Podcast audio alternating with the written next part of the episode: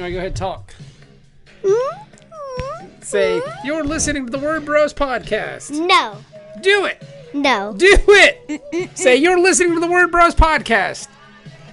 Do it.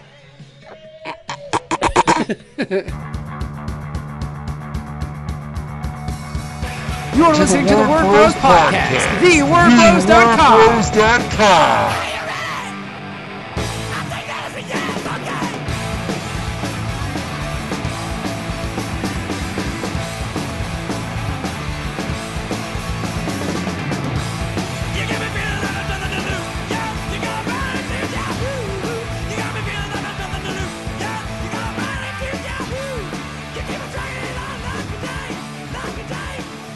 This week on Word Bros, we speak with the man, the myth, the legend, the Eisner nominated author of Rock Candy Mountain, of Sex Castle, of Kill 'Em All, and Rick and Morty stepdaddy, Kyle Starks. This is a really long interview, so we're just going to get right to it. Ladies and gentlemen, I present to you in all of his splendor and glory the very talented, the very wonderful Kyle Starks.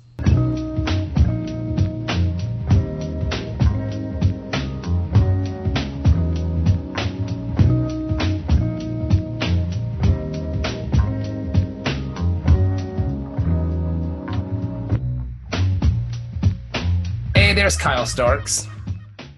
I see your little head. We gotta wait for the audio to kick in. Yeah. You might be able to hear us, but we can't hear you yet. I think I did it. There it is. There you are. Video chat, guys. What are you monsters? Yes, dude, we're hot. are. We're hot to death, son. It's easier this way. This way we don't talk over each other because I can see your actual mouth moving and I'll stop talking. I don't like it. Oh, you know, but I mean, then I get to see your handsome face and your dungeon that you work in. Apparently, this is your comic slash sex dungeon. This is the interview dungeon. Oh, nice. Okay. All right. My kids are. It's, it's late here. It's late here too. Yeah, yeah, yeah. Kids are asleep. Wife is wearing down. I got to go down to the fucking basement. Like the the storm the storm cellar, dude. It's just regular basement. Looks good. Looks good. It looks good. Now, Ky- It's Kyle. Just it's just full of. Ooh. It's too dark. This is boxes of comics everywhere. Is all it that, is. that's pretty rad, dude. I like it. I like it. It's storage. Now, Kyle, uh, I've been waiting to say this to uh, uh, an interviewee for a very long time. Just go. Just be you. Just talk. You're you're so much fun to talk and uh, uh, uh, to talk to and to listen to and to be around that I just want you to do as much you as possible. So right, man. so go. Cool, cool. Be, be Kyle Starks. Do it. Start talking. Okay. Start talking. Right now, yeah, we're recording, Sure. buddy. we're going right now. Yeah, we're recording right now. We're live. Well, Ease me into it a little bit, guys. Come on. Uh, sure, no, no, no problems. Um, just just rough and ready, Kyle the, Starks. the- the rough first, and the first lead in is doesn't Bobby look like he's like an '80s computer hacker, like he's in war games or something? A little bit. He's got a red tint going on. He's, Yeah. he's developing some photographs right now. yes. He's, I he's his, I honestly have to say, Kyle, if you want me to ease you into it, I will. You're one of my favorite people in comics. You're so much fun to be around. You're such a talented cat. Your books are are wonderful. Uh, Rock Candy Mountain is out now. What your first trade just came out. The so that's fantastic. I also uh, Sex Castle is wonderful. You were nominated for an Eisner for God's sakes. You are uh, just Good. just an amazingly talented man, and you're the Rick and Morty boy, as you like to refer to yourself as, right? I'm their stepdaddy. That's Yeah. what I like to say. You are the Rick and Morty stepdaddy. You are one of my most favorite people in this industry, and it's an honor and a privilege to have you on. So, welcome to Word Bros, Kyle Starks. Well, I'm glad to be here. I, I, I like both of you guys, so I agreed to do it. So, do you normally have to like the interviewers to do the a, an interview, or? Look, look, you're the one who's no. I do whatever interview. I'll do it. Uh, but it's nice. It's nice when it's a friendly face. That's for yeah, sure. it is true. It is true. It's nice when you know it's uh, it's someone who who uh, gets their hands dirty in the same medium a little bit. hmm Yes. Usually, you get better questions that way. Uh oh. That's pretty exciting for me. Little did I know, with that anticipation, I'd be getting zero questions. really pulled the rug out from under me on this one, guys. well, Kyle, Well, question. the- well, all right, Kevin. Kevin, you ask your Kyle Starks question, and I'll tell you why I was uh, prepared. Go ahead and tell, No tell everyone why. No, no, no. You get your you get your question out of the way first. Get your question out of the way first, Kevin. Just ask. What- wait. No, no, I'll wait. I can wait. I- No, okay. When I first met you, Kyle, I met you. I met you at um, Aw Yeah Comics in Muncie, Indiana, for the signing we did together last year. And normally, when I when we do these things and I do signings like this, the other person I'm sitting next to is normally kind of like a wallflower. They don't really say much. They don't do much. So the whole way there, I'm preparing myself. Like, all right, I got to be on. I got to be on. I got to talk. I got to talk to everybody. I got to be ready to go. And I was hyping myself up to do this, and I walked in, and you're sitting there, and you just went, man. You were on fire all day, and I said, "This is the easiest fucking signing I've ever been to. This is Yeah, amazing." I was harass- harassing people for three hours. it was so much fun to be a part of it. Like I was just sitting there looking like, man, this guy is just great. Like I had such a wonderful time listening to you go that it was just wonderful to be around. It's nice when you don't have to be on. And I didn't have to be on that day because you were there and I was so appreciative and so happy. Yeah, man. I, you know, I think I think all of those encounters should be uh, fun for literally everyone involved.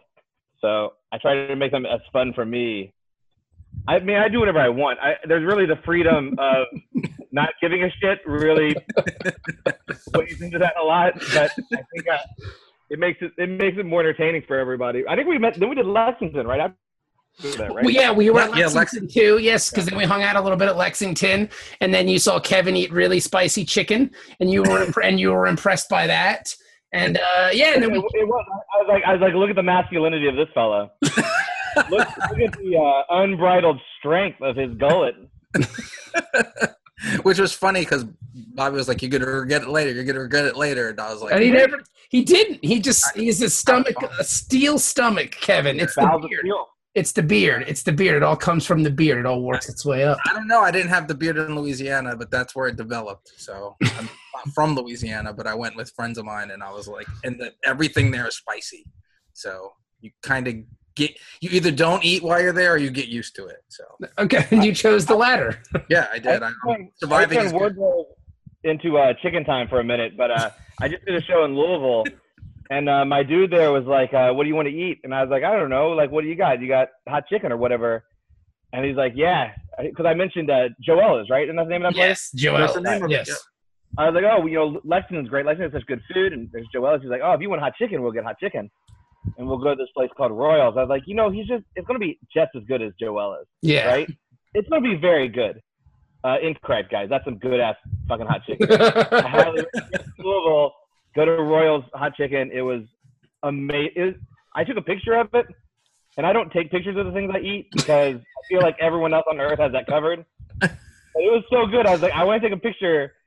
Like that's how good it was. I was like, this requires me to do this thing I don't even do.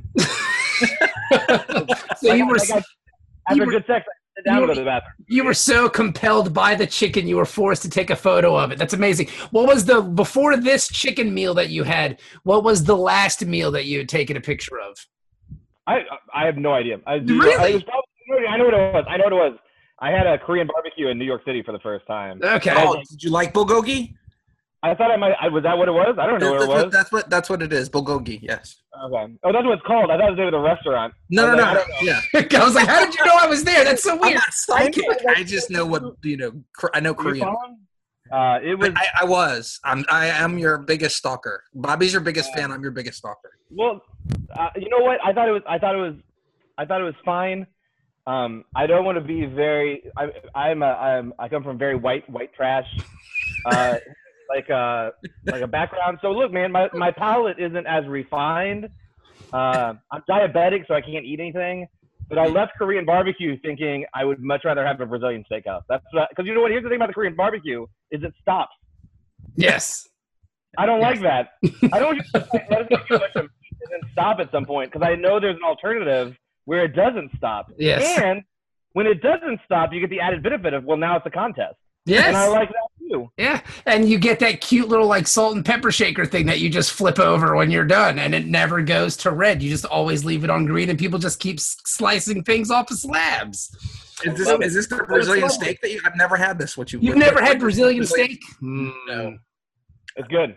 Brazilian I highly steak. recommend- the one thing I will say about it is it, it's expensive because my wife and I went and it was like forty dollars a person, and we're not going to eat. My wife's not going to eat forty dollars worth of steak. Like, there's just no way. So it's kind of. Means you got sixty dollars worth of steak. I know, and the math. Kyle, I tried my best, buddy, and it just didn't.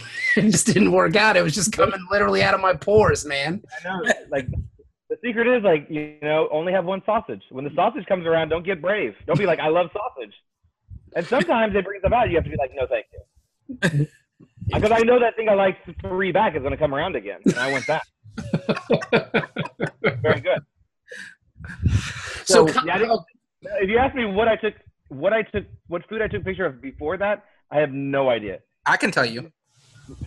Oh, I'm stumped. I can tell you. I, I know I don't take pictures of food often either, but I, the last thing I took a picture of was nachos. nachos. They were delicious, I love nachos. And it's it's very average. It's not like something cool like he did, like really hot, cool chicken and a, from a cool place. It was just nachos, but they were like exquisitely made. It looked like a flower of nachos. on It was really weird. pretty With it. impressive. Beauty Yeah, I'm lactose intolerant. so- and, and beauty is in the eye of the beholder too. So don't don't don't sleep on your nachos, friend. All nachos are. don't sleep. If you if you loved your nachos enough to take a picture of it, then they were beautiful to you. That's All nachos are oh, beautiful. yeah. Bob's like hashtag nacho pride. Nacho pride, son. Nacho pride. So, Kyle, you are, I mean, you're just prolific at this point, man. You're making everybody look bad in this business. You got so many books coming out. You got so many funny books coming out. How do you find time? And your Patreon is going strong. And how do you find time to do all this stuff in your sex dungeon? Um, not enough sex in that dungeon for sure. Apparently, uh, you know, you know, uh, a lot. I don't know, man. Like, it's, I guess it's the the the the boring answer is there's not something else I'd rather be doing. So I sort of do it all the time. I say that, and since New York City, I did in New York City Comic Con, which was, I think, three weeks ago at this point. That's what it's, it's I- Yes. okay. All right. I, I haven't done anything. I mean, I, I did a show and I wrote a script, but to me, like, I haven't done anything. Um, so I'm doing um, I'm doing uh, several appearances in Florida tomorrow. Ooh, you're going to Florida? Very nice. Flying me down to Florida. Uh, good people down in Florida. I like them a lot. Uh, they're big, big Rick and Morty fans down in Florida. Um, so I'm going down there for three days, and I'm coming back, and I have to finish uh, issue eight, Rocky Mountain, which is going to be the final issue. And then, outside of Rick and Morty, kind of my plate's clean, so I have to sort of figure out what I'm doing next. Um, so it's funny that yeah, I've been very, very prolific, but I feel like for the last three weeks, and probably for the rest of 2017, I'm not going to do enough. Well, I Uh, mean, you, well, you got to take Kyle Stark's time, baby. You got to watch. You got to watch wrestling. You got to watch the Knicks. I mean, basketball season's just starting, so you got you got you got to get down with that. You know. Yeah, I mean, you know, I think I, in that time I'll probably end up writing like four or five Rick and Morty scripts just to make, to make it feel like I did something. But um, it's like that. Some of that stuff comes very easy to me, which isn't me bragging. It's just what it is.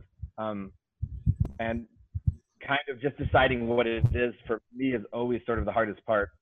And then I do it, and I'm happy. And I'm happy because I'm. I know, like I've been dealing with like I've got a bunch of. Uh, I'm gonna take it. I'm gonna take it real serious. I'm gonna uh, guys get real close to the cameras. Gonna All right, Earth, serious what's up? What's up? we're gonna get real serious. Uh, I've had a lot of bad news lately, so I'm not feeling super great.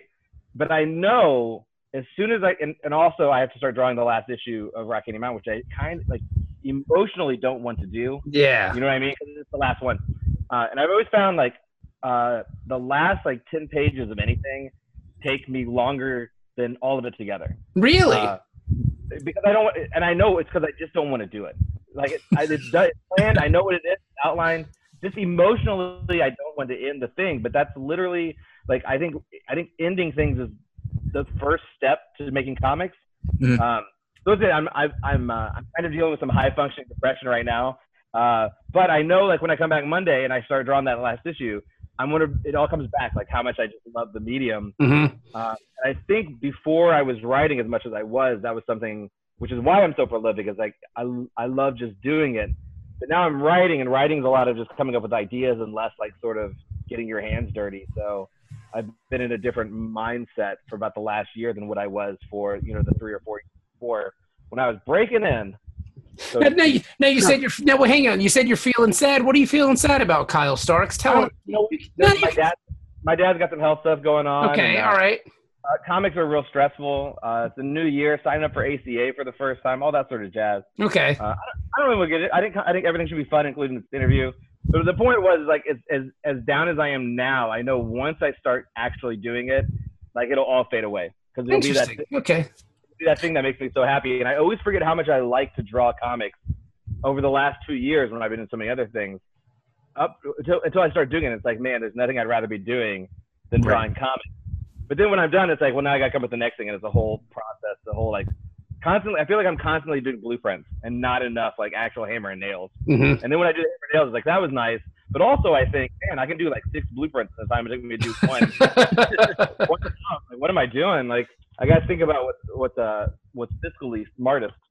See, but I like how that. But I like how you're honest enough with yourself and your audience by saying, like, "Yeah, I've been feeling kind of down. I've been going. I've been feeling kind of rough too lately." And it's just nice to kind of be uh, honest enough with yourself to kind of admit that, but still try to work through it. If I think maybe it's maybe it's seasonal. That seasonal uh, what you call it disorder. the yeah, I believe that is what it's called, the season what you call it disorder or something like that. Seasonal because Yeah. like I, it, it, it just got cold and that's like when it.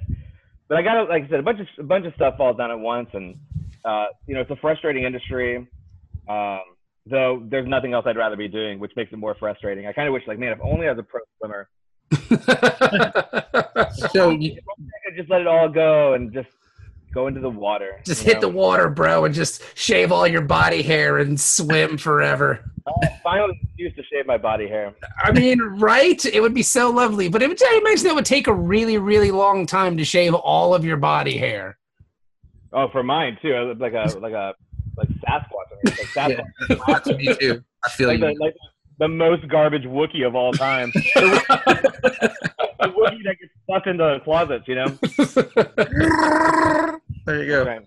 Yeah. So, uh, what does your process look like since since you write and draw some comics and then you write others? Is there a different process you have for for writing and drawing your comics, or or do you have the same process when you just write as you do when you write? Um, yeah, they're completely different. I would say in terms of there's a lot of um, I, I found out I was diabetic a couple of years ago, so I'm much healthier than I used to be. I, I go to I go on walks a lot and I go for bike rides a lot, and a lot of they're both similar in the sense like a lot of that is me going, oh, what about this and what about this, and I think about things for a long time before I sort of go pen to paper.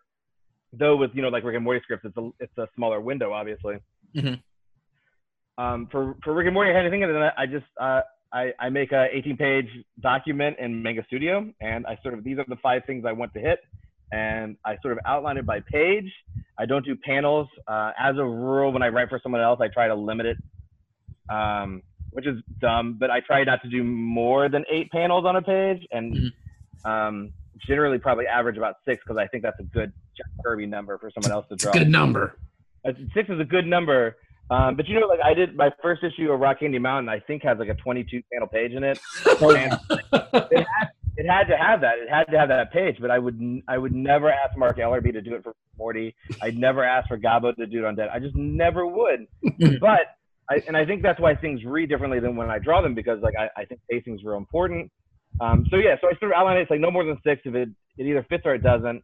Um, when I'm writing for other people, I will edit things out a lot more easily than I do for my own stuff.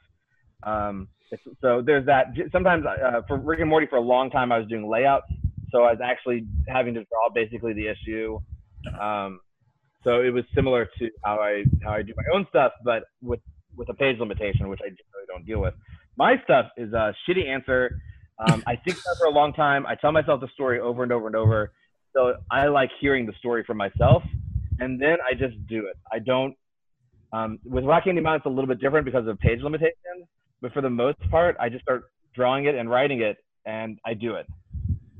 That's really interesting that you tell yourself the story over and over. I think that I, do, I, I tell myself the story over and over and over until I like every part of it. Okay. Um, and when I it, it, it became that way because before what I'm doing now, I had a very boring job that was very monotonous, and I had time to sit there and think about things over and over and over and over. and now, and now you know, I do it. I go for these bike rides. I go for these walks. I do all these shows every weekend. I'm on planes for hours. I'm driving for hours. It's like I take the time to sort of amuse myself, and I think that's what, for me, the kind of comics I want to make are the ones that entertain me uh, you know, I, I tell people as often as possible, you want to put the thing in the world that you want to be in the world. And then, you know, I have nothing that I've made to date that I look back and go, eh, because like at the time it was something I wanted. And I mean, for years I wanted it basically, you know? Um, but yeah, Andy Hirsch, who's a really talented uh, comic creator who just put out a book from for a second called Dogs. It's a science book about dogs. Uh, referred to it as oh, my wife's moving around upstairs, guys. Um, if she moves the ottoman, it sounds like someone's cutting the biggest fart. I just want to lay that out here. okay, all right, all right, all right. I had trouble with one podcast where there's an awkward moment. I was like, it's upstairs the ottoman. Um, but he, Andy Hirsch, referred to how I make my comics as comic book improv, which isn't. It, it, there's a little there. I mean, which is I think is accurate because even with what we think of as improv, there's actually sort of a structure to it. Mhm. Um, there's science to it. So generally, um, for like Rock Candy Mountain, I do the same thing I do with Rick and Morty. I open up X number of pages. I go, these are the five things I know I that have to be in the story. These are the important parts, and then I go. And then uh, rarely do I have to do any editing with that little amount of planning because again, I've told myself the stories. I know every part that's going to be in that issue. I just have to smush it all into it. And then like, how many pages can I do for a fight? That's very important when you're doing a Kyle Stark comic. Is how many pages can you do a lot for a fight? Okay. The answer is never enough. Now, Never.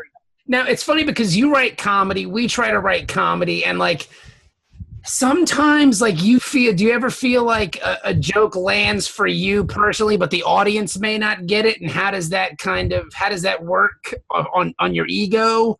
Or is there a joke that like the audience would really dig that maybe you didn't dig as much that you just kind of stuck in as filler and you just let them think you're a genius? Like, how does writing jokes for you in comics work? I think for for Rick and Morty, I mean, for Rick and Morty, you have to take into account a certain amount of fan service, but also that the show has an, a built-in sort of cadence and style of comedy. So it it has sort of a, a joke outline I play off of. I've put a ton of stuff into Rick and Morty that I know no one will ever get. I put a ton of stuff in my book, and I know no one will ever get it. But again, like I said, I'm I'm making the thing that I want to put in the world. And what's it, what do I have? Um, in uh, I have I have a copy right here. And kill them all, and like the very opening, um, uh, uh, the main character goes, she has a bag of groceries, and it's the no diggity grocery. That's a Blackstreet You gotta reference. bag it up. You got to bag it up. You gotta bag it Yeah, yeah, that's a good, yeah. and like, that's hilarious to me. No, no one pays any attention to that stuff. And I try to I gags in like that. Um, I know the number issue twenty five of Rick and Morty. I have a uh, a Caesar joke that no one's gonna get um, because uh, uh, one character throws an orange Julius, the other one's face, and the other one says "Et tu Brute." No one's that joke, you know. I would have got that joke. Um, there's, would've thought a, it was there's, a reference, uh, there's a reference to a shirt Malcolm Jamal Warner wore on the Cosby Show Really? Okay. that somebody got, which I've never been so pleased. Like that's everything. Every now and then someone gets it, and you're like, ah, so good. so I, I think you have to. You always sort of like, especially I found with Rick and Morty, is you get to you want to always sort of balance like that broad comedy. You know, put a spit take in there, man. Spit takes are classic. And you're like, I'm too good for a spit take, man. Put a butt doing a spit take, and you just made double money. but you kind of find that balance between like here's something a little bit more cerebral and here's um, I had a bit that I cut out where Rick was going to be like picking a lock, and I wanted the lock to be making philosophical quotes from the philosopher lock. but I'm not making it just because like I had to get something, so that's what get caught. But like no one's going to get. I mean, the number of people who read that are gonna, it's a very small amount. so that amused me to no end. I think if I'm would be amused- amused. I'm not gonna lie. yeah, I, I think if I'm amused, other people are going to be amused, and a, a lot of that is like, well, maybe so and so has a specific type of humor. I think there'll be something in every book that will make somebody laugh. So the same joke might not make everyone. I think I think that's important, but there's also a lot to be said about knowing, you know, a ton of different sort of genres of comedy and um, sort of trying to interplay them. Rick and Morty makes it really easy to do that because different characters are prone to do different types of comedy. Uh, you know, uh, you know, Summer's not going to do Seinfeld bits, basically, um, which is great. Which is like Seinfeld, why, why Summer's great. You know, you, Sum- Summer's going to do Broad City bits. Um, so you sort of try to find things, but it's like I, the thing of it that's great about Rick and Morty is I can do, I can do like relatively clever things, and then have a butt fart, and it's like winner. because like, I want to put that butt in there anyway. I want to put that butt in there. Butts are funny.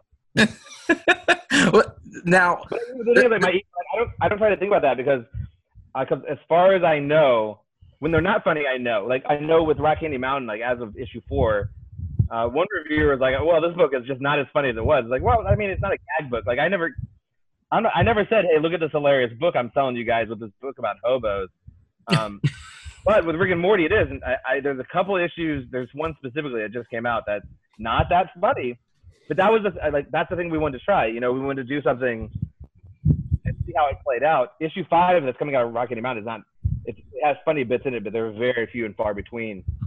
Um, so I think with Rick and Morty, like as far as I know, it's always been funny. So my ego has never taken a hit.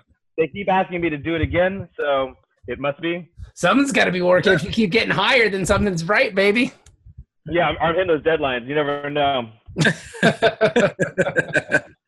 so as a segue, now, Bobby, when we were when we were in uh, Lexington, the Lexington Yes. Comic Con said yes. you have to go by this guy's table and look at his book, Sex Castle. Yes. That's what I did. So can you tell everybody what Sex Castle is about because it is brilliant. He said this is a brilliant idea. That's what he said. Uh, Sex Castle is an homage to 80s action movies. It's about Yes. the world's former greatest hitman turned ex Secret Service turned ex con who's trying to get out of the business, and he goes to a in the middle of nowhere to become a florist. Um, but as all such things, the villain just drags him right back in. Mhm. It's really great. I said, I said that twice. It's it's a it's a it's a John Carpenter book. Like that's the easiest way to describe it. Like it walks that line of like hilarity and like graphic and awful violence. It's really well done. And you were nominated for a goddamn Eisner for it. I Which was I best mean- humor publication. Yeah, I mean, I mean, you were wearing it. You were telling everybody at uh, Oh Yeah Oh, Comics in Muncie, Indiana. Eisner nominated book right here. Eisner nominated book. Eisner nominated book. And I was like, this dude's a the real asshole. Yeah, I, when I did when I did Heroes Con that year, I had a sign made up that said Eisner nominated. And look, look, not everyone thought that was as funny as I thought it was. dude. I But I loved it. Like I told my wife on the way home, I was like, this guy's the fucking best. Like he's so I think it's- awesome. I think it's pretty funny. So, uh, God forbid I God forbid I win in Eisner, guys. God forbid. I'm just gonna have like every show I do is gonna have a shirt that says Eisner winner. I swear to I swear to God. We will put that in the, in the liner notes. Will that would that that be good? Eisner nominated. Kyle Oh Stark. please, Okay. please, Hollywood Eisner nominated Sex Castle Kyle Stark. Yeah, because what uh, uh, Hollywood came calling. They're gonna make that a movie. Yes, yes. Uh, we, we are on our second option. The last I heard, there's, I mean, we have a script. The Russo brothers supposedly emailed the head of Netflix directly. Yeah, man, let's hope. I mean, uh, I'm, I fall ass first into literally anything, everything. I was, I was approached about that book before it came out. So it shows you like how they were just like throwing sort of fishing hooks everywhere. Um, but I got optioned within maybe four weeks of when I Shit. like he got optioned right after it came out because I have a really great agent who when he he hadn't read it. He just sent me a thing because he saw there's like he's just like doing the game right? Um, but I got super lucky. The workaholics loved it. Um, and they were looking for a project. Those guys happen to know the Russo brothers which is bonkers uh, especially especially right now as we're on the cusp of the Avengers and uh, uh, uh, whatever it is Thanos Town Avengers four uh, Thanos Town I believe that's what it is. It's Thanos Town. I believe that's the that's the working. I think that's the, I think that's the name of it. I think that's the name of it. Thanos, Thanos Town. Um, so yeah, like right now I'm, I'm in talks. I'm uh, I mean I don't want to jinx it, but in talks with Kill Them All. I'm in talks with Rock Mountain. We're supposedly real close on both of those. Um, you know, the way it works is if you get one, you're going to get another one. I mean, Yeah. also at a at a certain point, everything gets optioned. So like the option's nice. You want that announcement. Uh, a movie obviously would be amazing. I'm not. I'm not investing. You know, I'm not like Yeah. buy that buy that swimming buy that gold swimming pool, wifey. The movie. We need Uh, ourselves a rocket car. I li- I'm in a- I'm in a dungeon right now, guys. I'm in literally I'm in a dungeon made out of cardboard boxes and like one sad, scary light bulb. It It is. is an It, it, it, light bulb. Uh, looks like someone's going to come and interrogate you. In It looks like you're filming a fucking Al Qaeda video or something. Some- it looks bad. It's like a video chat. Who knew? I always felt safe down here. You know what? You can turn the video chat off, Kyle, though, if you're uncomfortable with us seeing wh- how you live, bro, and your process. No, no, I like uh, I like the combination of my semi silhouette and the light reflecting. I feel like a, I feel like it's a remake of uh, well, it's, they remade Hackers, but I feel like it's some bad hacking movie, just like from earlier. But like, there's like I guess I get a little computer on the glasses every now. and then. That's what I said to him at the Yeah. beginning. That's me. Yeah. It's so good. It's so good. I like it. It's Uh, fantastic. But yeah, no, and you know, Sex Castle, uh, Sex Castle's my baby. Sex Castle got me Rick and Morty. Sex Castle got me Rock Candy Mountain. Um, it probably got me. No, it did. I can take. I can take everything that I've gotten to date. I, I honestly feel like goes back to Sex Castle, and I think now I'm building, but it's like it's real clear like where the goose was for me. Sex Castle, and also, I mean, I, I think Sex Castle is the best thing I've done to date. Um, it's a book. I, I did a book before that called Legend of Ricky Thunder, which is uh, I self-published, which is a, about a wrestler who. Which was awesome. Yeah, thanks, man. Has to uh, defend the world as the world champion. That's a good bit. But like, I read it and I can't look at it. It, it just looks bad to me. But I, by the time I'm done, I'm like, you know, what that's a good story though. Like the story stands up, but there's Yeah. problems. Um, there, I could, I can nitpick. I, I think it's important to be very objective about your work. That's how you can sort of improve things for the next thing you do, and sort of try to better yourself, and then figure out the thing that you need to do, and also know the things you do well. Um, I think Sex Castle is the, the only perfect thing I've done. There's nothing I would add. There's nothing I out. There's nothing I feel like I failed to to land. And as a writer, uh, that's a feeling you'll have very few times. As any sort of creator, it's very rare that you go, "This thing is perfect." And I think even five years from now, I'll be like, "Sex Castle is perfect. There's nothing I would do to it." Um, and I believe, though, again, I'm just now starting last issue. I think Rock Candy Mountain, I'm going to feel very similar about when it's done. Um, it's just a piece of work that makes me feel the same way Sex Castle does. It's fun. It's different. Um, the action's great. There's enough of an emotional drive to it, which I really think is important for anything, um, for any sort of creative experience. That there should be not always. Sometimes you just want to pie in the face, but You just want to have fun sometimes. for the, yeah, for the, for the things that I want to ingest, I don't just want jokes and punches. Though when I make things, I want nothing more than jokes and punches. There needs, there needs to be, to me, an actual. There needs to be a, a, sort of a, a good reason for all that to happen. Something that sort of strikes you at like a baser level. So like Sex Castle, I mean, Sex Castle is about parental responsibility. You know, uh, like stuff like that is what I really like about it. Is that man, what a good action movie. But yeah, it's also about be a good dad. Like don't fuck that up or yeah. else you're Yeah. turns into Sex Castle. If you're lucky, you turns into Sex Castle. Otherwise, it turns into, you know, uh, some little dipshit that runs a town and thinks he's hot shit. Uh, and so on and so forth. Now Um, is, yeah, is there is, Is, more, Reckoning Man will be right there when I'm done. is there going to be a Sex Castle sequel? You working on that, or is this like a one shot thing? I, you know, I got asked a lot when it first came out because it was so well received. I'm like, man, I, you know, I did the beginning, middle, end that I want, and I have no intention. But, I mean, it is an '80s action movie homage, right? I mean, I mean, come on. You need a sequel. yeah, but we don't though, because it's like the sequel would be so, but like that's the thing is all '80s sequels are bad, Yeah. and this will also be bad. Now, like, he probably had to fight an alien. You know what I mean? or, Like, or, or he could be on an airplane a la fucking Die Hard 2 or something at an airport. That would be rad, right? An airport building, something. I think for the most part, e- everything that was sort of like an action movie trope that I, I wanted to I wanted to play with that didn't go into Sex Castle, I got it posted and killed them all. Okay. Uh, Yeah. That being said, if the movie came out and it was wildly popular, I would, I'd have to think about it real hard. But I mean, it's never my intention. I like stories at beginning, middles, and ends, and some of them. I mean, because I feel like it'd have to be a prequel. Like that dude has the best ending. Like his, he figures everything out at the end, and presumably everything's okay. And like, I don't want to take that away from that dude, uh, just in the state, you know, because it'd be a good story, or because someone wants it to be a good story. Um, but I don't know. I, I, I'm not really. I would, I would like to not do it, but watch it happen because I have to. It'll be announced tomorrow. yeah. Sex Sex Castle 2, Electric Boogaloo, you know that's what it's called. Kyle, Kyle That's a starts great name. Sex Castle 2. Kyle doesn't want to do this, but has to. All right. Sex Castle 2, please don't make me. you know, like I think you know, it, I would love to do another arc to Rock Candy Mountain, even though it's the same deal. Um, I came in and asked to do eight issues. I could do eight issues. Um, there are characters in there that I would uh, absolutely love to revisit. Um, I don't really feel that with Sex Castle. I just feel like, like I said, there's nothing that I would add or take away from that book per, as a creator. So to be like, but if you were going to do another story, though, like I just said, I think it's perfect, and I don't want to change it. Don't make me change it. All right, all right, all right. Kyle Starks. Jeez Louise. Don't be tainted. I won't. It's over. We know. Well, you know what? We'll never bring it up ever again. Yeah, So with- next time I see you. so what's up with that sequel, bro? with, with Rock Candy Mountain, you pitched that as eight issues, or you pitched it for more, or because you said you'd like to do more. So were you were you only trying to do eight, or are you trying to do another arc of that? No, I, I, my, I told him I'd like to do eight issues. Um, you have the sincere hope of something not because it's the first major book that I've done. I put air quotes. I bet you guys can hear air quotes. I don't think. Maybe if I do them really hard. Hold on. Yes, you can do them really. Can you hear them? Yes, okay. yes, I can. Like a whooshing, like a slight whooshing. Yes. Uh, It sounded like you were messing with the microphone. It totally sounded.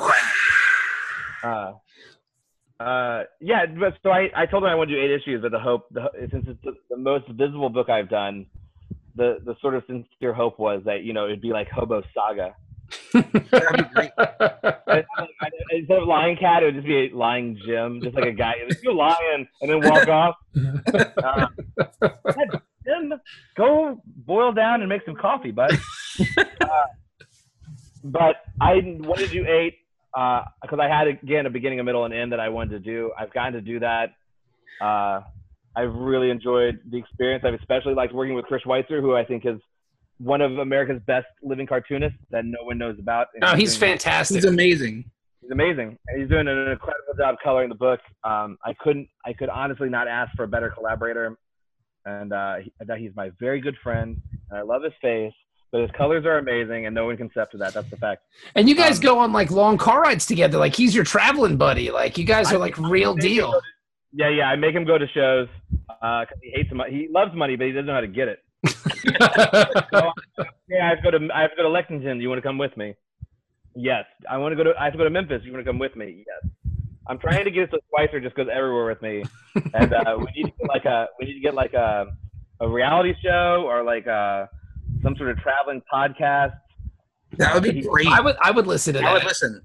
He's but, you know, but, like Chris Schweizer is in all is fundamentally the opposite of me. Like he's tall and I'm short, and he's likable and I'm me. No. No, you're likable, man. Um, it's it's it's different. He's he likes people. Um, He's super and, uh, nice. What Kyle's saying is this is all shtick. Chris is a genuinely nice dude. Yeah, yeah, yeah, yeah. But like Chris is Chris is Chris is educated. He likes to talk about smart things. Um, He dresses Like- like a he dresses like a farmer. He dresses like a character from a Tintin book. Uh, uh, Chris is most likely to get in shenanigans, and I'm most likely to grouse about them. The way, like, I, the way you would do the podcast is like people would just send in like, like today you should talk about rugby, and I'd like, uh, I think that's not a fucking sport we should talk about. And Chris would be like, you know what's interesting? I love rugby. And I, Fuck, no one wants to talk about rugby, and he's like, no, listen, that's some really interesting rugby facts. And I'm like, oh my god, please make it stop. Um, and that would be the podcast for however long it went on, which would really be forever. Be This sounds amazing. It needs to happen. yeah. And it goes, the thing is, because what would happen is like early on with people like basketball, and I'd be like, oh, basketball's great. I really like it. Here's what I like about it. And I would speak as eloquently as I speak about something. Chris would be like, oh, that's interesting. I'm not really a sports guy. But what people would realize is that what you want to send in is that Chris likes a lot that I hate. And that's like, that'll be the point where the podcast becomes very good when the listeners are like, you know what? We should ask him about the banana wars. They're like, oh, banana wars are great, but I don't want to hear Chris talk about it. Now wrestling. th- Does Chris do wrestling? No, he wouldn't do wrestling, and I, he'd be like, I, I just don't get it, guys. I was I- like, they're, Now I, I was fine. I have to say I got to tell you I was sad to see that you actually split your Twitter account in two because you were afraid that you were talking too much about wrestling on your Kyle Starks account. Now you have an actual wrestling. Kyle Starks I- account. I know it's the Kyle Smarks account, uh, which, is, which is super good wrestling joke. But yeah, it, you know the thing is the thing is about wrestling, which I love. I hate love. Is that the broken Kyle Smart? Kyle Starks? Kyle Smart. That's a good one though. Uh, I like I hate WWE, but in general love wrestling. But it's something it's something to really I think to share with other people. You have to sort of live tweet it, and uh, I, I you know what I have three thousand followers, and not very many of them want to hear anything about wrestling. Especially not seven hours a week. You know, like seven hours of it is I can't get into it. I've tried. The, I enjoyed your hot wrestling takes, bro. I thought it was good. It, it was it was a fun. It was a dirt sheet for the industry that they need. I know. I know. I know. Hey, look, it's the Kyle Smart. I don't. I'm not on there enough because uh, my wife hates commercials, so we never start things on time, which is brilliant because all it is is like USA Suits commercials. Uh, no one wants to see that shit. No one wants to see the commercials for that show. No one wants to see that show. I don't know if it's been on for 18 seasons. Uh, yeah, the wife is like, we won't start till like 7:30 or whatever, and by then, like, I'm catching up, and no one wants to read that either. No one wants to read old wrestling takes. That happened 10 minutes ago, Kyle Starks. Uh, listen, we already have 1,000 Roman Reigns jokes. I'm like, look, I'm looking at you guys' as shit. Um, but no, I got you know, like I started getting a lot more peers in the industry, and I think you have to be smart about stuff like that. I don't think there's any. I don't think anyone's like going to be like, "What? He's a wrestling fan?" Because I still talk about it a fair amount. Um, but I try to keep, you know, you at some point you reach a point where it's like mostly you have to talk about comics. I think. I don't know. Maybe not. I could be wrong. That could have been a mistake that I did that. Um, but I feel like I feel like Kelly Sue didn't mute me, so it was worth it. Rosenberg, every time I see Matt Rosenberg, if it comes up, he's like, he's like, yeah, you should just like, I'm so glad you did that. I'm like, all right, well, it made Matt Rosenberg happy. He's wonderful. So that, Oh, he's really good. He's amazing. It's He- like, oh boy, look what I did. I found Matt Rosenberg happy. he's the he's like the official ambassador of comics. That dude loves this medium a lot, and he, it's it's good to have him. It's good to have him around. He's a good- he's a good I guy. think I, he's real guy. He's real. He's real smart. Doing the sort of weekly Marvel comics, uh, when you're in the position Matt Rosenberg is, I think is very, very smart and like very good will. But I think it's also very good advertising. Um, that I don't. Four kids. Four kids walk into a bank. I think came out in trade this week or next week. Probably next week because that's when uh, Rocky I've been waiting for it forever, so I don't know. Um, I got it. I got it at New York Comic Con. Uh, I read that book. It I'm is jealous. the two. I don't know who what I would say is the book of the year, but it's either Matt Rosenberg's Four Kids Walk Into a Bank or uh, Zander Cannon's season two of Kaiju Max, which is I think maybe the best book, the best ongoing book on the itself. Okay, okay, because I've got I bought season one at Gen Con. Uh, I got it right up here. I really enjoyed it. It was very fun. Yeah, season three, season two is somehow at least mathematically three times better than season one. Wow, that's impressive. it's so much better. It, it, it, like season one's great. You're like, this is smart, this is clever, and this is funny, and it's fun. And that's what do you want in a comic? That's what you want. That's what you want. Mhm. Uh, and uh, then you read season two, thinking, I can't wait to read more of this thing that's funny and clever, and it's funny, it's fun, and it's literally so much better. It's so much better that when you get done, you're gonna be like, wait.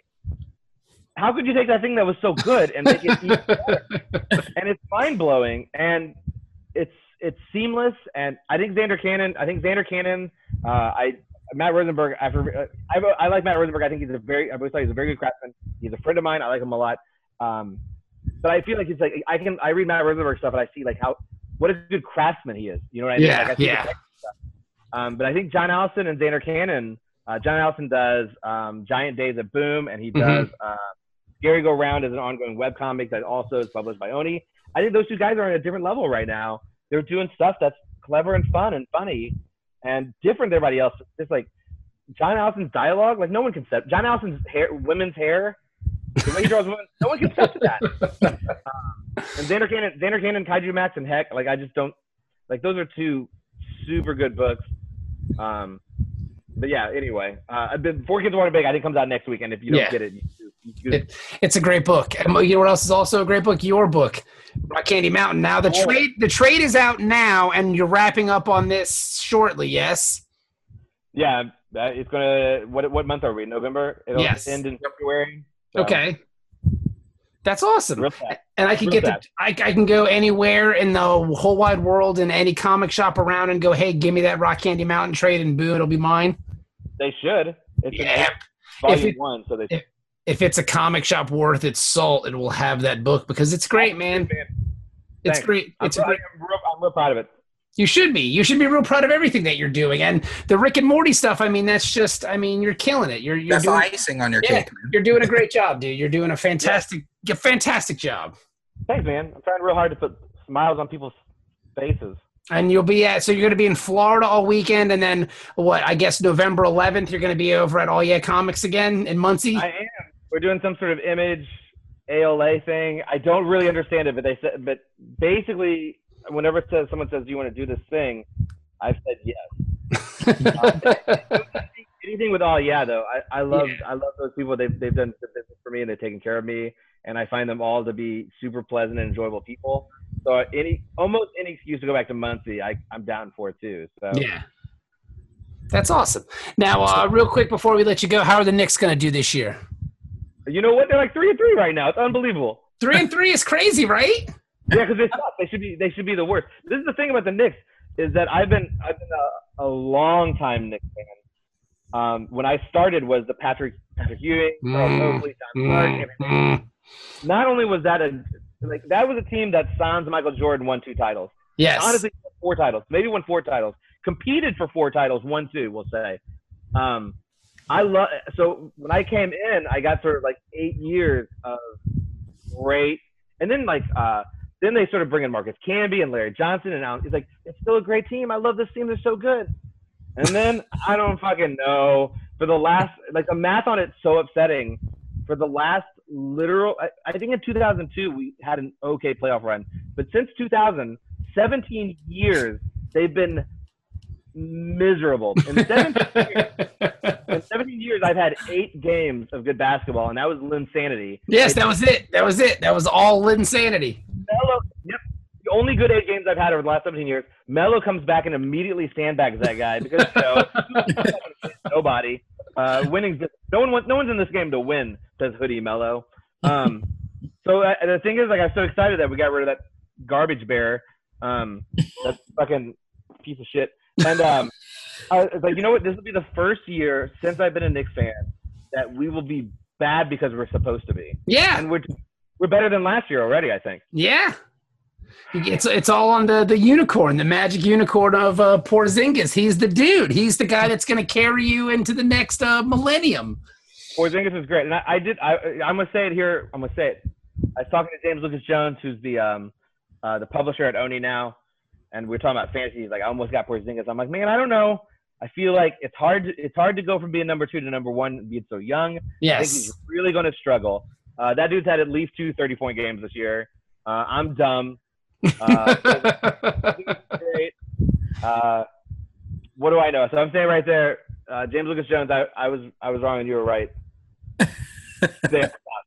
But then I, I at some point they're going to start sucking because they just don't have the they don't have the horses for it. yeah, but the thing is, though, the Eastern Conference is so weak. I mean, Oh, it's terrible! Yeah, it's basically what LeBron and and Well, no. and, and Celtics, and that's kind of it. I mean, that's the it. Cavs, the Cavs are stinking it up, man. Like, Yeah, the but the- Cavs but- aren't great. I mean, it's it's November. LeBron's not going to start playing until February, March. He's not worried about it. No, no, because because the thing is, is like no, like they are 13th right now. Uh, it's early, but they are 13th out of what 18. Yeah, yeah, And yeah. The thing is that everyone thought is like LeBron's going to come out with a fucking chip on his shoulder, and he's going to be LeBron from eight years ago, and that hasn't happened. Mm. They uh, they they don't have it two, but man, like they got they got dude. They just had another injury. Another guy's to miss a season. Um, the Cavs were the surefire favorite. I thought, you know, the Celtics were really going to compete. The Celtics are great this year, but I thought with I thought with everyone's like, oh, it's going to be the Celtics and either Golden State or San Antonio. And I was like, man, Gordo's good. Like Gordo and Brad Steven, I'm a huge Butler Bulldogs fan. I've been able, like, I've been. My wife went to Butler, so I've gotten to be a part of the Butler experience. Interesting. Okay. Um, I've been really like the only reason why because being a Knicks fan. Otherwise, I think the love in my heart would have died. Um, Brad Stevens and uh, we were there before Brad Stevens. Um, anyway, like so, I've, I've really been blessed in basketball to have Brad Stevens, and uh, they made Florida and him back together, getting getting a legit All Star like Irving, who I don't love. Guy thinks the Earth's flat. Yeah, Not don't- yeah, yeah, yeah. Not He went to yeah, he went to Duke and thinks the Earth's flat. That doesn't speak well in the Right. university. Uh, My my theory is is like that's why his shot's so good because he's not thinking about the greater physics.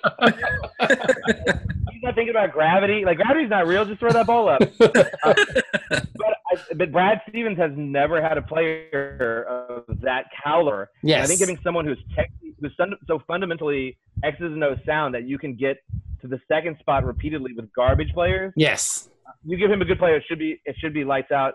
Gordo goes down. I'm like, oh, Mm, that was man, bad, dude. That was ugly. Man, I love Gordo. My when he was a freshman, my wife called him Hayseed. He was not the Gordon Hayward we know now. Over the summer, he grew like three inches, and it was like, what's going on? Like Gordo, Gordo's crazy now. Now, now, when did you when did your wife go to Butler? Uh, she is she is 12 years younger than I'm just kidding. I'm just kidding. Uh, She's there now. She's a freshman. She let's see, she graduated Because uh, maybe 2002. Like okay, Early 2000. Early 2000. okay, okay, okay. So then, because um, I, I, I, I gotta tell, I gotta be honest with you. Full disclosure here, I am not a Butler guy. Um, because you beat VCU in the Final Four, and I am a VCU alumni that year in 2011. That was a magical run for us, and we lost to Butler. I was crushed. I was We got a lot of people that year. I was crushed telling you, uh, That was that was the worst. But we lost to Butler. We beat everybody in the tournament, and we lost to fucking Butler in the Final Four. It was so sad. we so were sad. I We know. were a team of we were a team of destiny. But- you but- know what's great? That's the first year we went to the to the um to the Final finals, Four. right? Yeah, it was the it was VC, it was VCU and Butler in the same Final Four. I No, think. that was, yeah, that was the second year, Yeah. Okay. Yeah. Yeah. Yeah. Yeah. Yeah. and we got because we got reamed by we got reamed by Connecticut in that game. But there's nothing. That's that's actually that's just like that's the world, right? Like you run up to shit like You got- um, but the year before, this is uh, like I'm again Butler. Butler. If you were to talk to me in 2000, I could I would wax poetic about the Knicks. Now I wax poetic about the Bulldogs, and now that's fact that's over. I really thought once Brad was leaving, it's done. The guy, not the guy who replaced him, but the guy Herndon, who's now I think at Ohio State or something, um, was so good. It was unbelievable. Um, I'm really worried about this new guy. I have zero faith. I think we're gonna be just an average again, but who knows? yeah. That's Um, well, that's what happens so- at a mid. That's what happens at a mid major. Your guy leaves, and then you Yeah. hope for you hope for the best. Yeah. You So know. the shot, the shot that Gordo missed, which was sort of like uh, in between three quarters and half court, like sort of You're rimmed out. Yeah, Yeah. sort of to the south of the the middle of the court. Um, we had a dude, we had a dude win. I want to say the Big East tournament a couple years later, hitting that exact same shot, Really? exact same spot. Um, I can't think of what his name was. He was we called him the Bulldog. Ron. Uh, man, he was good too. He's playing in Australia now. He's like lighting up Australia. Good for him. Um, a lot of those guys did, and uh, there's we have two. Shelvin Mack is still in. Uh, is still is still in the league. Gordo's in the league. Hmm, that injury that was bad, dude. That was He'll be bad. back. He'll be back next year, though, man. He's, Yeah. I think he's he's never going to be someone people are going to go one of the greats of all time, but he's a unique talent, and he fits into the modern NBA like a glove. Yeah. And I love him. He's a good. I think he's a good boy. He's a tennis player. Do you know that? Really? Wow. Yeah, he's, he's one of those great things. Like, oh, did you know like, Steve Nash was a soccer player? It's like, yeah, Yeah. Hakeem was a soccer player. Uh, Gordo was a tennis player. That's why his footwork's so good, man. And he he uh, he grew. He was a point guard. He's a shooting guard, but he grew like a bajillion inches. So he had that same sort of Hakeem Olajuwon. Was really good at another sport, and then grew too tall. Had to play basketball. Interesting. Yeah. So, so you're a comic book writer and Gordon Hayward's biographer. I had no idea. That's amazing. You should make you should make a comic book about Gordon Hayward. I'm, I'm not going to do that. All right. well, Kyle, it was it was lovely. I, I, we're Huh? done already? No, Yeah, yeah. It's it's been almost an hour, buddy. I want to let you get back to your life. All right. We can have. do- I- He sounds disappointed. Before you go, though, favorite wrestler of all time. Ooh, that's a good question. Uh, so there's, I have my, I have my, sh- my shitty answer and my, my, my real answer. We can take those. Let's hear them both. So I am, I live in Evansville, Indiana. Evansville, Indiana was the second stop on the CWA slash USWA tour, which was famously the Memphis tour. Okay. Okay. So I, my mother, because my grandmother went every Wednesday night to the Evansville Coliseum, uh, and she took me a lot. Uh, that's Bill Dundee. That's Dutch Mantell. That's uh, a lot of Jimmy Hart. Um, Oh, the boogeyman. so many, uh, so many, so many good, good boys, right? Um, but I was raised, I was raised on Jerry Lawler as a face, pulling down that strap, throwing fire. Um, it's funny because, uh, like, when I, I was out of comics for a long time, and I came back, and people were like, "Oh, who was who's one of your, your favorite comic creators?" And it's like, "Oh, John Byrne. I love John Byrne." Everyone's like, "Oh, like." I'm like, "Oh, what happened? What happened?" And like, "Eh, eh, eh," right? And Jerry Lawler's like the same, like problematic fave, right? Like I can't. Yes. Yeah, it's hard. I, I saw that dude two years ago in Memphis. At the end of the show, they opened up the doors and he jumped in the Batmobile he owns and drove out. He was one of the top ten fucking coolest things I ever seen in my life. Um, so I was raised on Jerry Lawler. I was raised on sort of Memphis storytelling and seeing someone be a good guy for their entire for the entire time that I knew them. Jerry started off as a bad guy, but was mostly mostly a super good guy for my entire time. And because of that, anyone who came out of USWA slash UWA, uh, Curt Hennig, Jeff Jarrett, always are my favorites. Like even now, like it's like I will always root for those guys. And Miss, uh, Curt Hennig was sort of the first one to come out, and it was so weird. Like that's our guy. That's our guy. He's on Yes. WWE shooting perfect three pointers Yes. behind his back. Have a Yes. look at. He's amazing. so good at darts. Did you guys know Curt Hennig was so good at darts? Uh, so like I was real stoked, and then of course I was I I think I was not watching by the time Jerry got his call up, which was probably for the best. Um, and now he's of course uh, nothing but problematic. But I came back as I did with comics. I've gone for a long time because with uh, wrestling and comics, I discovered drugs and women and drinking. So I took a break. um, but I got I got called back like what ninety? When when was it with uh? The Attitude Era, like totally Austin. called back last year, and I'm gonna tell you, there's my heart belongs to Stone Cold Steve Austin. Um, okay, all right. I will take no. I will take no stuff. Talk, also, maybe problematic, but that's wrestling for you guys. Yeah. Look, they're all bad. You know what I mean? Like they're all bad. You got to like if, if we're just gonna root for the good guy, it'd just be like we all be Kofi Kingston fans. that's right. We'd be like, oh, you know who's great? Kofi Kingston. You know who else is great? Kofi Kingston. That's it. He's the only one. Used to work for Office Depot. I don't know if you knew that about Kofi. all right, so No, I Stone did not. Cold Steve Austin is like an '80s action star, like doing wrestling moves, and I can't. You can't front with that. I love it. I love it. Oh, Ric Flair. Ric Flair. Yeah, Ric Flair's great, man, but uh, about, he's more problematic than maybe anybody. So yes, yes.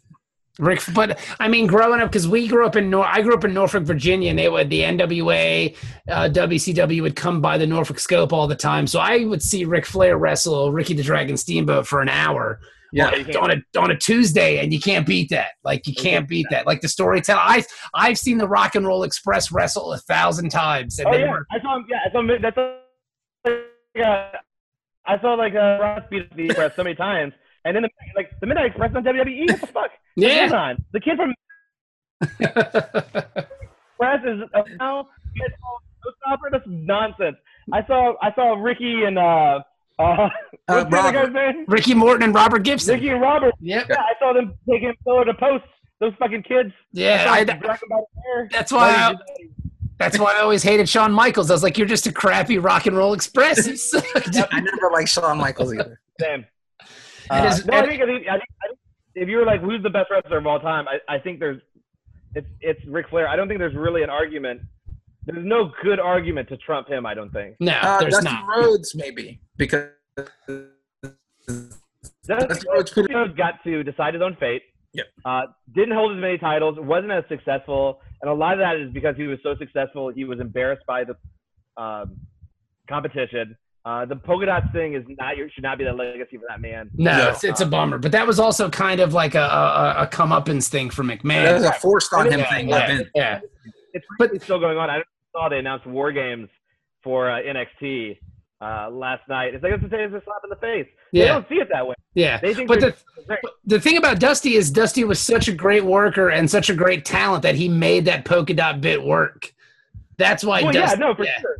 yeah. Yeah, yeah. No, Dusty's really great. I, I don't think I don't think Dusty makes you know if you we were going to do a Mount Rushmore of wrestling, I don't think Dusty makes that list. He just wasn't he wasn't the draw other people have been. I can see that. And I don't like even so you're like charismatic like in terms of uh god damn even that's a tough like you're like countering like let's say someone is there anyone who's had less physical ability and so high charisma as Dusty? But you know the answer is Hulk Hogan, unfortunately. It, it Less is. wrestling ability, but more charisma. So he trumps Dusty even in that Or regard. Mick Foley. Mick Foley, but he, he just has the ability to take pain. Like he's not Yeah. really athletic. And unfortunately, Mick Foley again doesn't even sniff that Mount Rushmore. He doesn't even get to come near that thing. Yeah, yeah, Um, though certainly, uh, you know, t- The Rock, Mankind, and and uh, and Stone Cold, that era when those three, and even you'd have uh, you'd have Ken Shamrock in the mix. Shawn sometimes. Michaels was there too at the time. Everyone would show up. It's like, look, there's 17 competitors for the title, and, and there's eight, and there's there's three that could beat anyone any night, right? Yes. And I don't know why WWE does not understand. Like you, you should, like let's mix it up. It's okay to have multiple people sort of like wrestling every week, but I think they decided like everyone's a goldfish, so they have to feed them the same stuff every week. Now let me ask you. Let me ask you this question: How do you feel about Triple H as a performer? As a performer, Oh, So I, I, you know, I think early on when he was doing he was very much doing the, the thing no one likes in wrestling, which is uh, he had pull like Dusty, and was but he was putting himself over.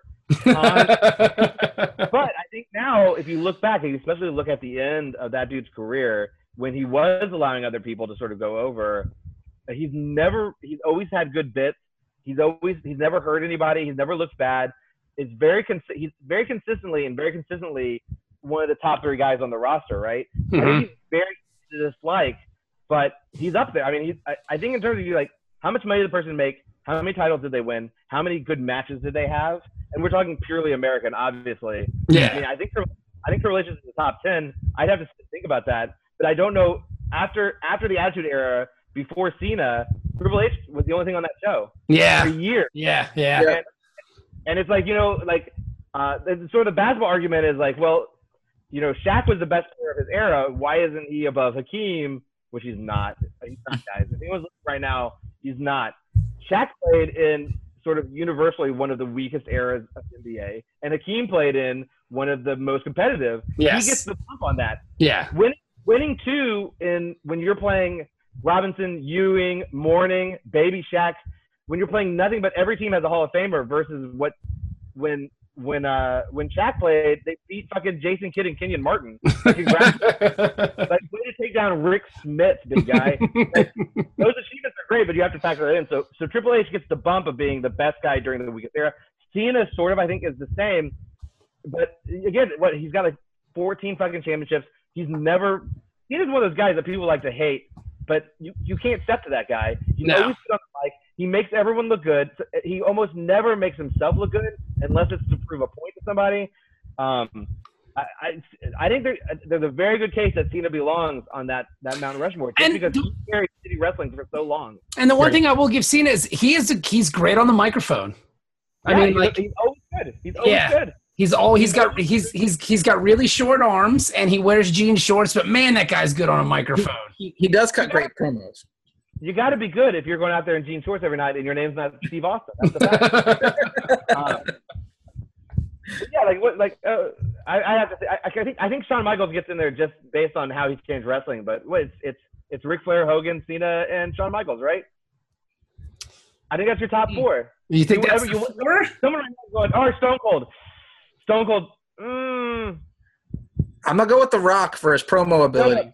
Stone Cold pops. Stone Cold bumps. He bumps The Rock.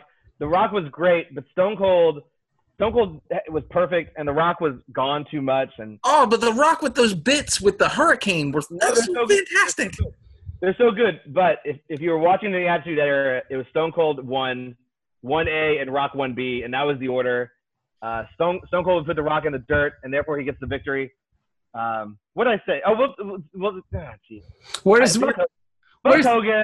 No, fuck Michael. It's Stone Cold. God Where's- damn it. That's where's the underwear taker? He's got to be somewhere around there. You need the you need the Undertaker, right? Undertaker doesn't make the top four because to me, even though he's immensely talented, um, is that is a gimm- he's a gimmick guy, man. Like It- I'm with you because he doesn't really cut good promos. Yeah, He but the thing is, he made that gimmick work for 20 years. No, he And- did. He, but he's he's the talented guy in ring. Yeah, no, outside and the ring. That dude's like a seven, like a, what a legit six foot ten guy who does Yeah. like fucking tope suicidas. Yeah. Uh, legit, my dude. But it's like it's like I would. Uh, man, I hate Shawn Michaels so much. I'm always like trying to lower him. I don't like him either. Here's I'm with you. Here's the thing, if you're gonna do a ranking of like most important wrestlers, I think Undertaker is above John Cena.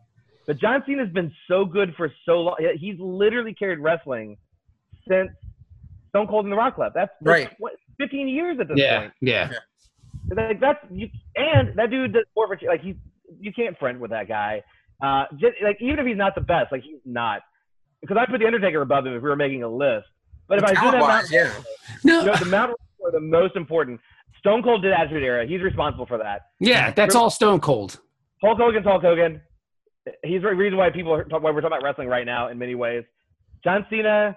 We'll do just WWE, so I don't have to think about Ric Flair because Ric, I think if you're like, who's the best wrestler of all time? It's Ric Flair. And Yes. The next, he was in WWE at the end of his career. Yeah, so- he, but that was the end of his career. He did most of his work in NWA. yeah, you're right. in the middle, he had a great like uh, that Royal Rumble championship. Dude, oh, dude, oh my gosh. that, I that just- dude's, that dude's so great. You knew they just wanted to make him IC champion, but they're like, we can't we can't fucking we can't hold this guy back. He's too fucking good. I just watched that match recently with him and Macho Man Randy Savage. That was the mid card event, main event to Sid and Hulk Hogan. It was such a great match. Oh my god! Wrestling's so, wrestling's so dumb that they went like maybe we should make this the main event. I don't know, guys. Uh, Sid Sid is, looks pretty great, right? Like, man, I know you guys like tall guys, but that's a tall guy with a perm, and like you can't. That's just how it is. Psycho Sid, you gonna put him up there? He's got a little vest on. It doesn't make any That guy cuts great promos. And he's Yeah. he's he's You're a, thinking of some guy named like Sid Meier's that you know down the street. You're not talking about Psycho Sid. it's like That a, guy's not cutting good. he can barely speak, but he is a really great uh, softball player. I don't know if you're aware of that. Oh, no, is that right? World class softball player. Did you know? Did you know that Braun Strowman's dad at one point was like the home run king of semi-pro softball? Really? No. Does that shock you at all, though? That his daddy was a big football guy. I can drink- see that. League pounding homers. Oh, I believe it too. I bet Braun, Braun can put a couple out of the park, man. All right, now if you're talking WWE, okay, just WWE, this is just me speaking here. This is it's Stone Cold Steve Austin. I agree. It Okay. is Yeah. Hulk Hogan because, like Kyle said, you have to have Hogan. I'm I'm gonna I'm gonna say Macho Man Randy Savage. Just just just for the way the guy was able to work with anybody, and he made everybody look good. Everybody look good. Okay. He made uh, every he made everybody look good, and I'm gonna say, and he's not even a wrestler. God rest his soul. I'm gonna say Bobby the Brain Heenan. Bobby Well, the Brain yeah. Heenan was a wrestler You need you, Well, you back in the day. Bobby is the Ric Flair of, of commentary guys in wrestling. I mean, Uh, because every year, every year at WrestleMania, it was Hulk Hogan versus Bobby Heenan's Stooge. Bobby Heenan's Yeah. goal was to defeat Hulk Hogan. He was the main bad guy. He was the main. He was Doctor Doom of WWE. Like, Okay. He he was the the taskmaster. It was all about defeating Hogan. He wanted to stop Hulkamania, whether if it was King Kong Bundy, whether it was Paul Orndorff, whether if it was Andre the Giant. I mean, he always Was John Studd one of his? Big John Studd was one of his guys too. Yeah. So but it was always Bobby the Brain. Without Bobby the Brain, Hogan and I don't think Hogan achieves what he's able to do. Okay. I'm gonna that's go Hogan. That's just me. I would disagree. By the, by the way, Jimmy Hart was the exact same thing for Jerry Lawler. in That's UFC. true. Yeah. True. Jimmy Hart was awesome though. He was. And- he had, yeah. He cut great promos. And he's a great songwriter. He, he was a songwriter, Well, Jimmy, Jimmy Hart. Great seems like a stretch, but he does seem like a stretch. let's say capable. Yeah, he could do it. Uh, Kevin, Kevin goes to his top, his, his Mount Rushmore wrestling. I would go Hogan. For me, it's Warrior because I oh, garbage. He's terrible. He's terrible, but as a kid, I loved him because no Okay, one was that right. big. Like it was crazy. I was like, that We're guy's doing fave. crazy We're huge. doing, we're doing fave list. That's different. All right. Yeah, so that's it's. I'm just. I'm. I'm gonna go ravishing Rick Rude. Nobody ever goes Rick Rude. I love Rick Rude. I love Rick Rick Rude Rude. is amazing. Dude, think Rick about Rude how. is No, like, go ahead. um, His who was who was that Denver running back that won like two titles and retired? Uh, Terrell You know what I'm Davis. Talking about Terrell Davis. Yeah. Rick Rick Rude is the Terrell Davis of wrestling. Too short of a career, was a bright star while it happened, ended too soon. He did uh, managerial work that was great. He did commentary work for ECW that was great. Mm, Love Rick Rude. Great mustache. Think about it. think about that and think about that WCW not the WCW think about that WWE mid card group there because you've got Mr. Perfect you've got Rick Rude you've got the honky tonk awesome. you've got the honky tonk man you've got I mean like these are great wrestlers that just couldn't get Yeah. that next level because Hogan was just keeping everybody down Well, you know? At that time it was Hogan and Michaels keeping it. That's a lot of keeping. I mean Mr. Perfect was an amazing wrestler that guy was Really, fucking probably one of the best Oh yeah, You know? for sure. Yeah. because just especially talent wise, but never talent sni- in ring. never came close to sniffing that title never So that that's that's that's Hogan, Warrior, Rude, Rude. and I'm gonna go Jake Snake because That's another guy. That's another the mid card dude that was he fantastic. changed the game because he was he was a bad guy forever, and then they turned him into a face, and people went with it. Like it was so crazy. It was like the Nikita turn. I thought that that was awesome in WCW. The Nikita turn just threw me as a kid. I was like, I legit thought this dude. We talk about this a lot of Word Bros, but I le- we both legit thought this dude was Russian as a Yes, I did. I did. I bought that cape, hook, line, and sinker.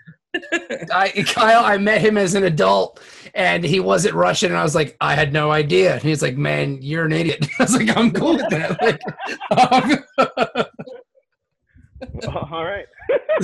hey guys, uh, Undertaker's just a regular guy too. He wasn't. He's not Yeah. like a dark. He's spirit. not. He's not an American badass. Well, he might be. Not anymore. I think he's like held together with paper sticks and glue. Fucking scotch tape. Yeah. He almost dies after every match. I bet every every time he walks, is just like, let me go get a soda. That's what wrestling does to your body. Yeah, It's not good. it's tough. It's tough. That's what kind. That's what comics will do to your heart. Yeah, it will. Maybe, maybe. I'm maybe not. I love the hopefulness. That's great. Yes, Kyle Stark's We here. Kyle Starks, you're a great guy. I love you dearly. We could do this every week if you wanted to, my friend. You're you're fantastic. All right, well, thanks for having me on, guys. I really appreciate it. Of Uh, course. Kyle Starks, Everywhere on social media, Rock Candy Mountain's in stores right now. Dead of Winter, Rick, Rick and Morty every month. By Sex Castle, Eisner nominated. Kill them all from Oni Press. So many comics, so good. Where do we find you on Twitter?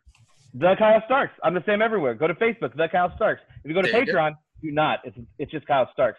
But you're just want to give me a dollar, you'll find me. Just give me that dollar. Go to Patreon and give him a dollar. Give him that Yeah. dollar, son. I'm just uh, Instagram, The Kyle Starks. I hope. I don't know. I don't pay And, and and you can also get a pin with his face on it because I have one and it's not on. anymore. Someone stole them out of my car. Someone stole the whole bag. Are you What? kidding? I'm not kidding. Someone stole all of my display stuff and those pins. I'm so, So, you're, sad. so wait a minute. So you're telling me there's someone going around the country pretending to be Kyle Starks? Probably not. Probably not. It's like, I don't know what they did with those pins. It's a tough call, right? But they had like all my like my shelving for my table, and like I saw this, someone in this neighborhood who's like their dad's penthouse is like their display is great. Like I was just like looking great in the living room on these beautiful shelvings I had. I'm so sad now. I know. I assume the pins went in the trash. It's a. It's unfortunate. Nah, if I stole all your stuff, I would just go around pretending to be you. That that's I would sell it on eBay I- as I- somebody else. I would live my life that way. Who are you? I'm Kyle Starks. I have a giant bear that has I my would name sell on it it. On eBay to do? Michaels to piss him off more. Yeah. Like I, I'm looking more stepdad. Bring me out to your shows. I might. I might bring you on as like uh as like the fake the fake Kyle Starks, Bob. How's your build? How's your beard skills? You know what? It'll be are your tough. beard skills anywhere between me and Kevin? Can you get between like I'm like let's say I'm a six and Kevin's a, a nine? Can you get like a seven and a half? I may have to go. Uh, no, I can't. I might have to go stage beard or something. No one will buy it unless you got the beard. That's the. Ah, all right. Well, let me work on it. Let me work on it, and we can work on this angle. I could be the other Sting or the other Ultimate Warrior. That would be awesome. That would be amazing. And then and then at San Diego in three years when I'm up for the Eisners, we'll do a run in. That would be awesome. That would be amazing. you know, Kyle Starks, Oh no. you've been saying Eisner nominated. I'm here. I'm doing it right now. Who are you? I'm um, Kyle Starks, as I got the banner and the pins to prove it, brother. You brother. just get like 10 people to stand up in the audience. I'm Kyle Starks. That would be great. No Now, ever look great, great. Now my ego just wants a Spartacus moment. That's all. That's what I need. It's already hard enough for me to get through a day, my dudes. Now it's like take it up one. Spartacus. All right, guys. Hey, everyone, find me.